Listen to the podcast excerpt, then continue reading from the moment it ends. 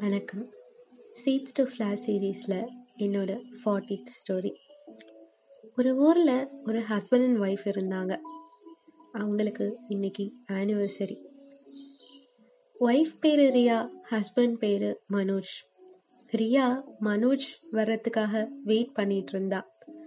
Evening time மனோஜ்காக wait பண்ணிட்டு இருக்கும்போது அவளோட கல்யாண வாழ்க்கையை பற்றி யோசிச்சு பார்த்தா கல்யாணம் ஆகி கொஞ்சம் வருஷங்கள் ஆச்சு அவங்களுக்குள்ள நிறைய விஷயங்கள் மாறிடுச்சு.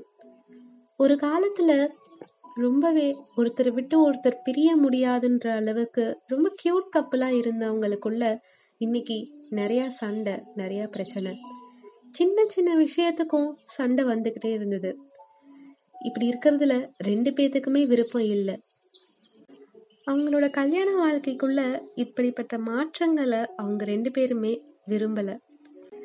இன்னைக்கு ஆனிவர்சரி ரியா மனோஜ்க்கு இன்னைக்கு அவங்களோட ஆனிவர்சரின்றது ஞாபகம் இருக்கா அப்படின்றத தெரிஞ்சுக்கிறதுக்காக வெயிட் பண்ணிக்கிட்டு இருந்தா.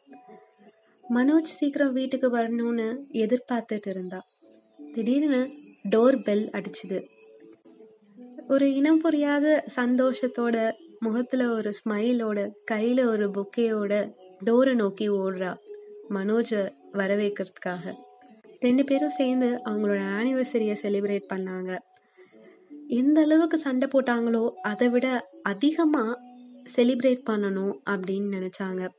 ஒரு சின்ன மியூசிக் டான்ஸ்க்கு ரெடி பண்ணாங்க. திடீர்னு பெட்ரூமில் ரியாவோட ஃபோன் ரிங் ஆச்சு. யாருன்னு போய் பார்க்கறதுக்காக ரியா அவளோட பெட்ரூம்க்கு போனா.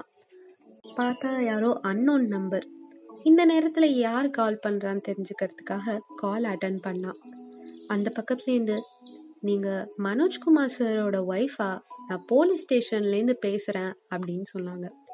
ஆமா ஏன் என்னாச்சு? அப்படின்னு ரியா கேக்குறா.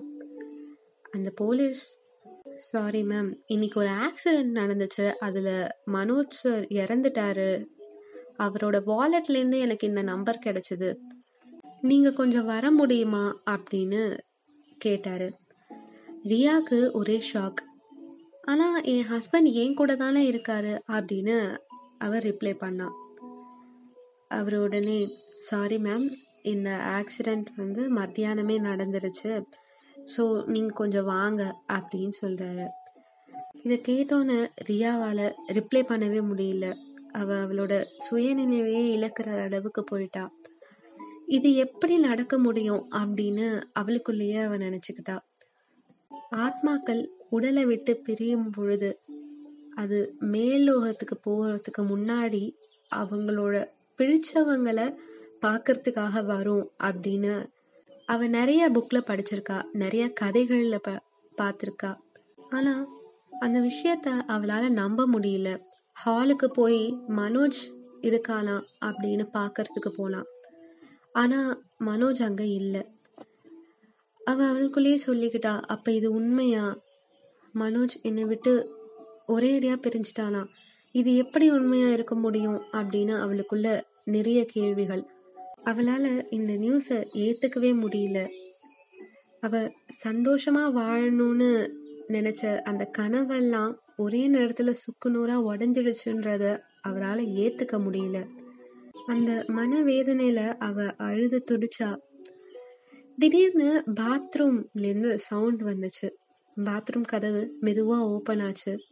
மனோஜ் உள்ளேந்து வெளியில வந்து ரியாவை பாக்குறாரு. அவருக்கு என்ன நடந்ததுன்னே தெரியல. ரியா நிமிந்து பார்த்தா மனோஜ் அங்க நிக்கிறாரு. ஓடி போய் கட்டி பிடிச்சுக்கிறா. ரியா இப்படி அழுதுட்டு இருக்கிறத பார்த்துட்டு என்ன நடந்தது அப்படின்றத மனோஜ் கேக்குறாரு. நடந்த எல்லாத்தையும் ரியா சொல்றா. உடனே மனோஜ் முகத்துல சின்னதா ஒரு ஸ்மைல் இன்னைக்கு என்னோட பர்ஸ் தொலைஞ்சு போச்சுன்னு நான் உன்கிட்ட சொல்ல மறந்துட்டேன். சாரி அப்படின்னு சொல்றாரு மனோஜ். ரியாக்கு இது ஒரு செகண்ட் சான்ஸ் மாதிரி தெரிஞ்சிச்சு. ரியாவுக்கு கிடைச்சது மாதிரி வாழ்க்கையில எல்லாத்துக்கும் செகண்ட் சான்ஸ் கிடைக்கும்னு சொல்ல முடியாது. அதனால உங்க வாழ்க்கையில ஒரு மொமெண்ட் கூட நீங்க வேஸ்ட் பண்ணாதீங்க. பக்கத்துல இருக்கிற உறவுகளை சந்தோஷமா வச்சுக்கோங்க. அவங்களுக்கான மதிப்பை அவங்களுக்கு கொடுங்க. வாழ்க்கையில எதுவுமே நிரந்தரம் கிடையாது.